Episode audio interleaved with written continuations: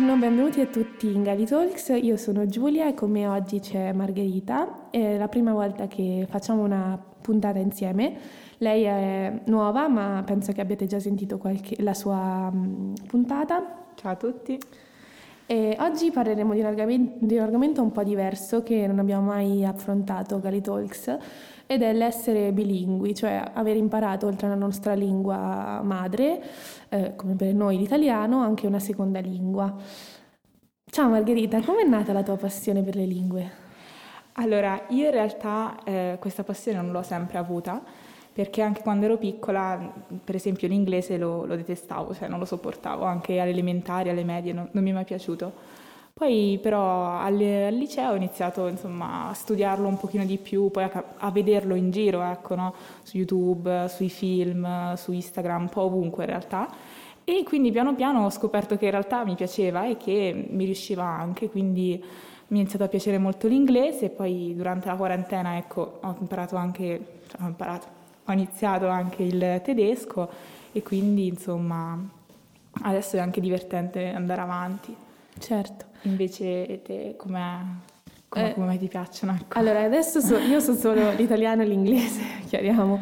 Eh, allora, la mia passione per l'inglese è nata un po' per caso, perché anch'io al, fino al primo secondo liceo ritenevo l'inglese importante perché comunque è una lingua che più o meno tutto il mondo sa parlare, è quella che ci mette, mh, mm, mette insieme due culture completamente diverse e quindi ritenevo che fosse importante studiarlo, ma non, non avevo una grande passione. Poi ehm, mi è stato proposto di fare uno scambio all'estero per un mese e lì ero costretta a parlarlo per forza.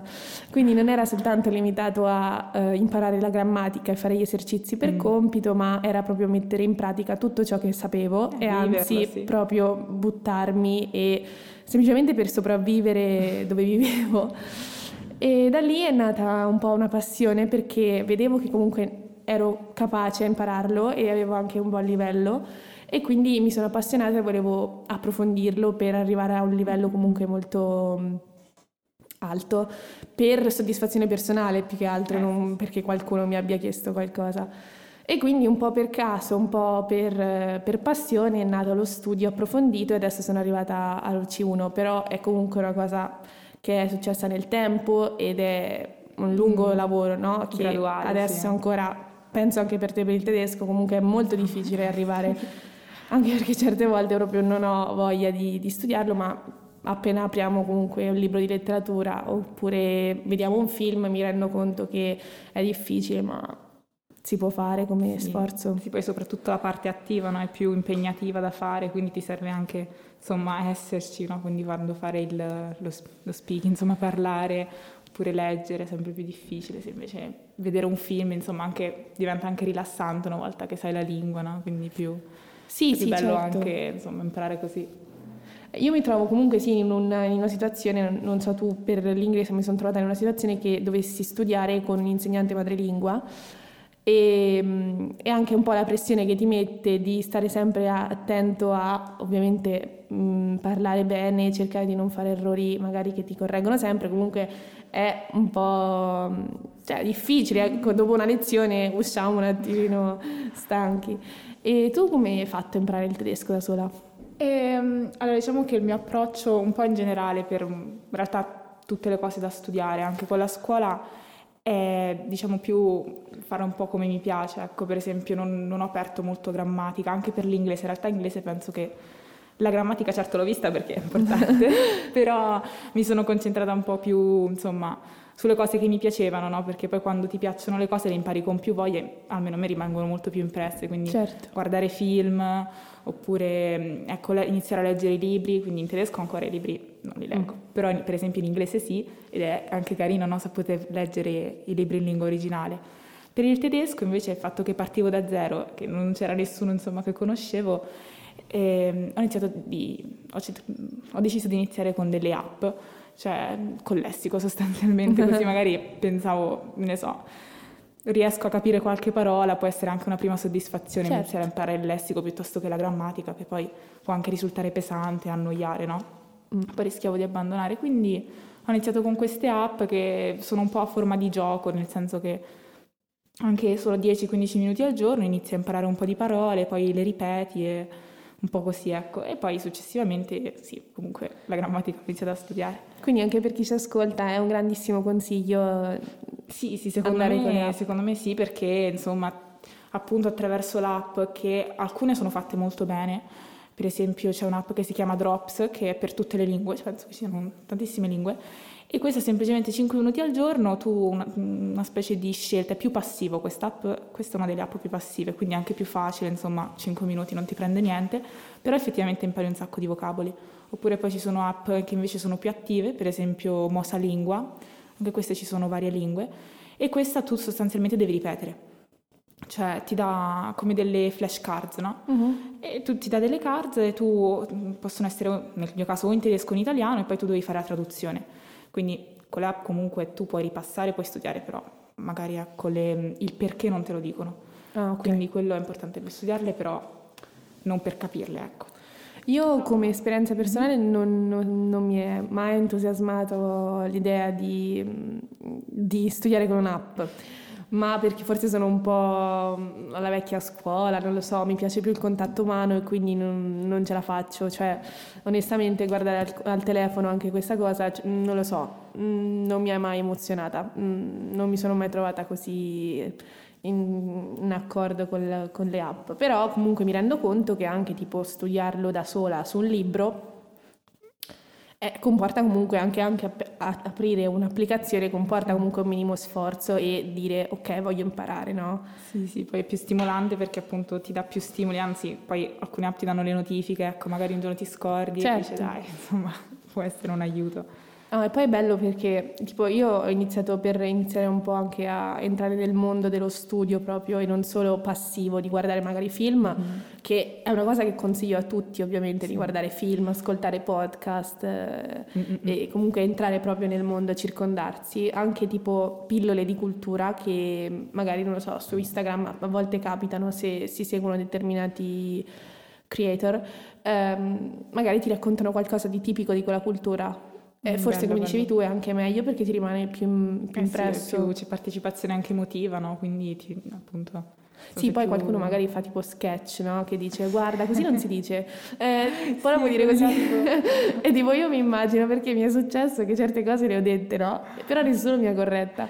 Quindi anche lì arrivare che non fai un po' mm, questa figuraccia... Sì, mm, sì, sono carini. Anche su TikTok io ce l'ho sempre questi ragazzi certo. che fanno hey there, e ti spiegano tutte le cose e quelli sono carini, sì. E poi con le app ci sono anche alcune app invece che non ti insegnano nulla, però semplicemente ti mettono in contatto, no? Cioè, per esempio, sì. per un po' di tempo mi sono sentita con questo ragazzo tedesco uh-huh. e lui voleva imparare l'italiano, io volevo imparare il tedesco, allora ci scrivevamo un po' e quindi cose molto semplici, insomma, appunto perché lui era a un livello molto basico di italiano, un livello molto basico di tedesco, quindi non conversazioni eccelse, però qualcosa si faceva e poi anche al telefono in modo tale che pratichi un po' lo speaking, no? che insomma è forse la cosa meno praticabile insomma, di tutte le cose da fare quando impari una lingua perché insomma, quello si parli. Certo. no, io ogni tanto da piccola parlavo da sola, non so se è un problema mio. Senti, invece, tipo, tu che ne pensi magari dei, dei, dei percorsi scolastici che si vuole, se si scelgono ad esempio alle scuole superiori un liceo linguistico, mm, secondo te è utile per imparare una, una lingua oppure come al solito magari a scuola è, è reso più noioso?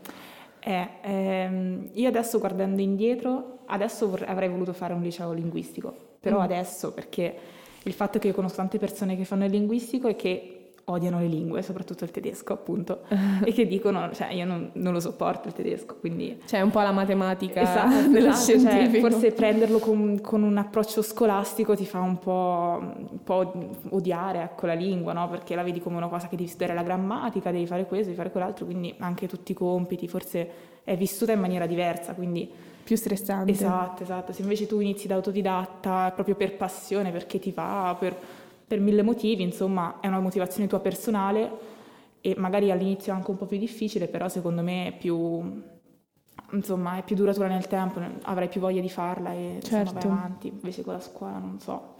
Te che dici invece cos'è con la scuola? È... Non lo so, allora anch'io adesso non avrei preso il percorso scientifico, ma in quinto.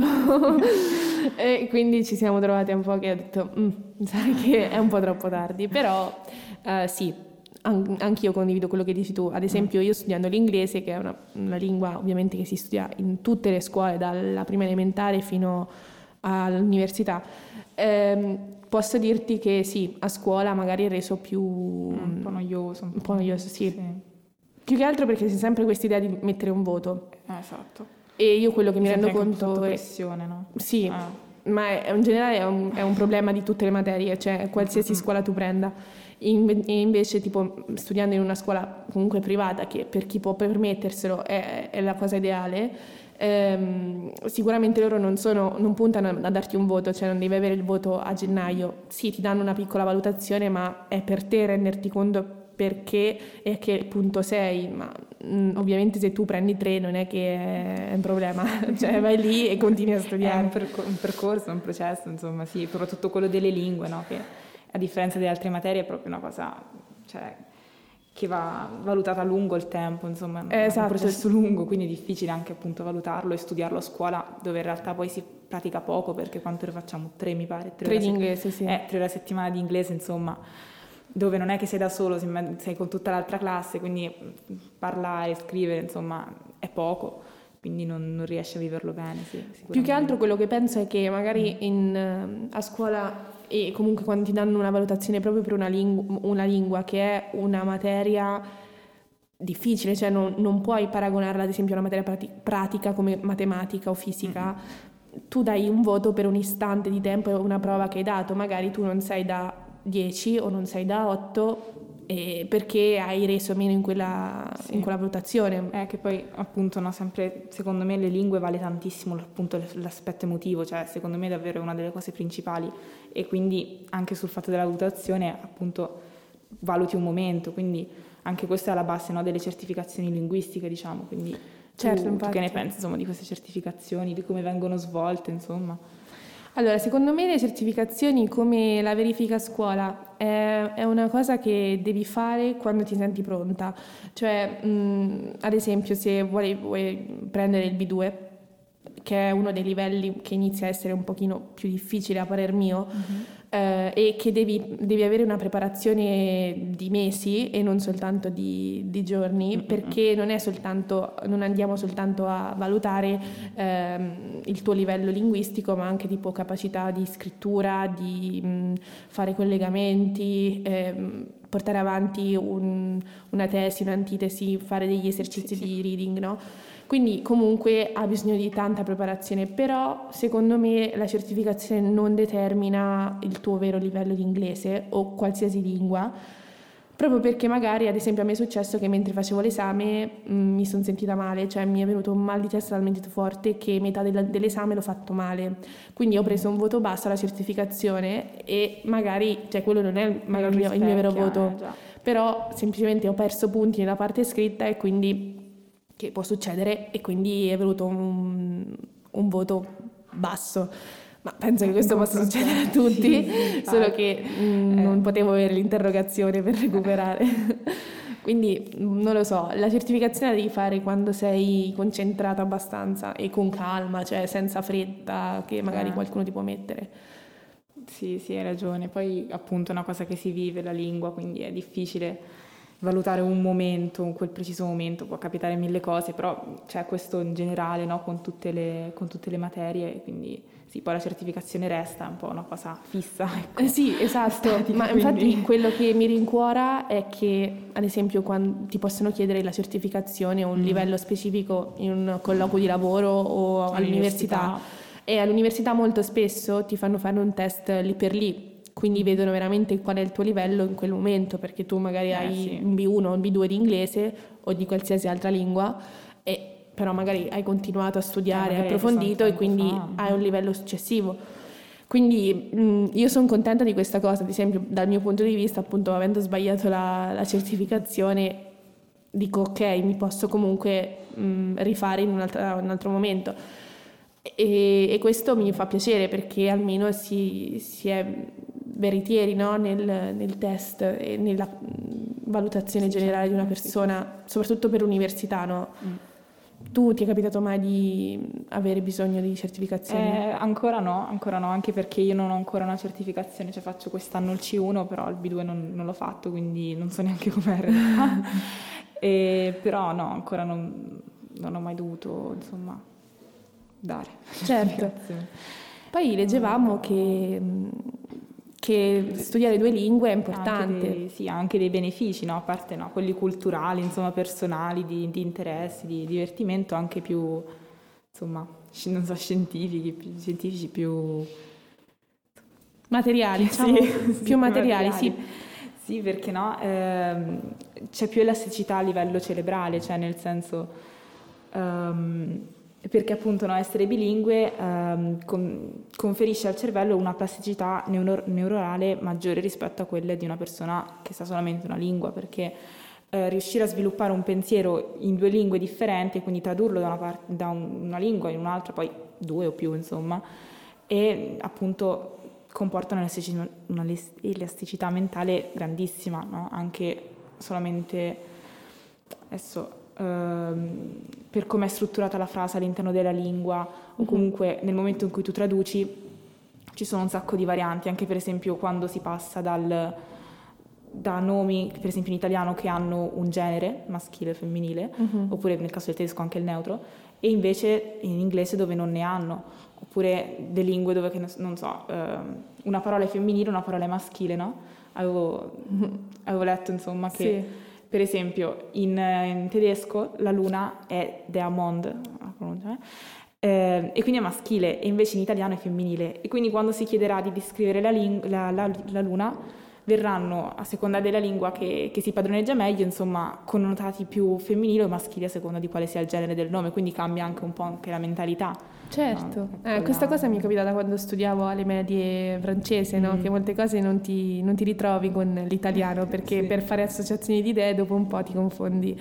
Quindi questa cosa, se te la riesci a ricordare, da ammirare e, e quindi è bello proprio per questo anche, anche, anche i bambini, no? ci sono tantissimi studi su quanto sia importante e quanto faccia anzi bene al, al cervello di un bambino eh, imparare due lingue nello stesso momento. Quando sono piccoli. Molti credono sì. che il bambino si confonda, in realtà no, è soltanto un processo cognitivo per, per la, della crescita, per imparare una lingua e imparare ad esprimersi. Infatti l'Università di Trento spiega in un articolo, per chi fosse interessato glielo proponiamo, che questo fenomeno di... Mh, cambiare le parole e magari sbagliarsi, tra virgolette, nel, durante una frase e usando parole di diverse lingue si chiama code switching e, e quindi è una cosa anche una questione mh, importante che non va a svalutare eh no, so. il bambino, cioè non è un problema del bambino, è soltanto sì, insomma, un processo di non capiscono a quale lingua appartiene il scambio tra lingue. Ecco, sì, sì, Però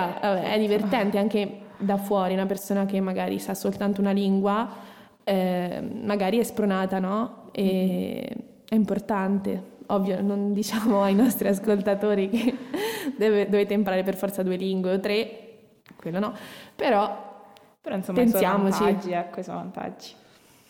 Bene, noi abbiamo finito. Se avete qualcosa da consigliarci o volete approfondire questo dibattito, potete scriverci sui nostri, nostri canali social oppure lasciarci un commento.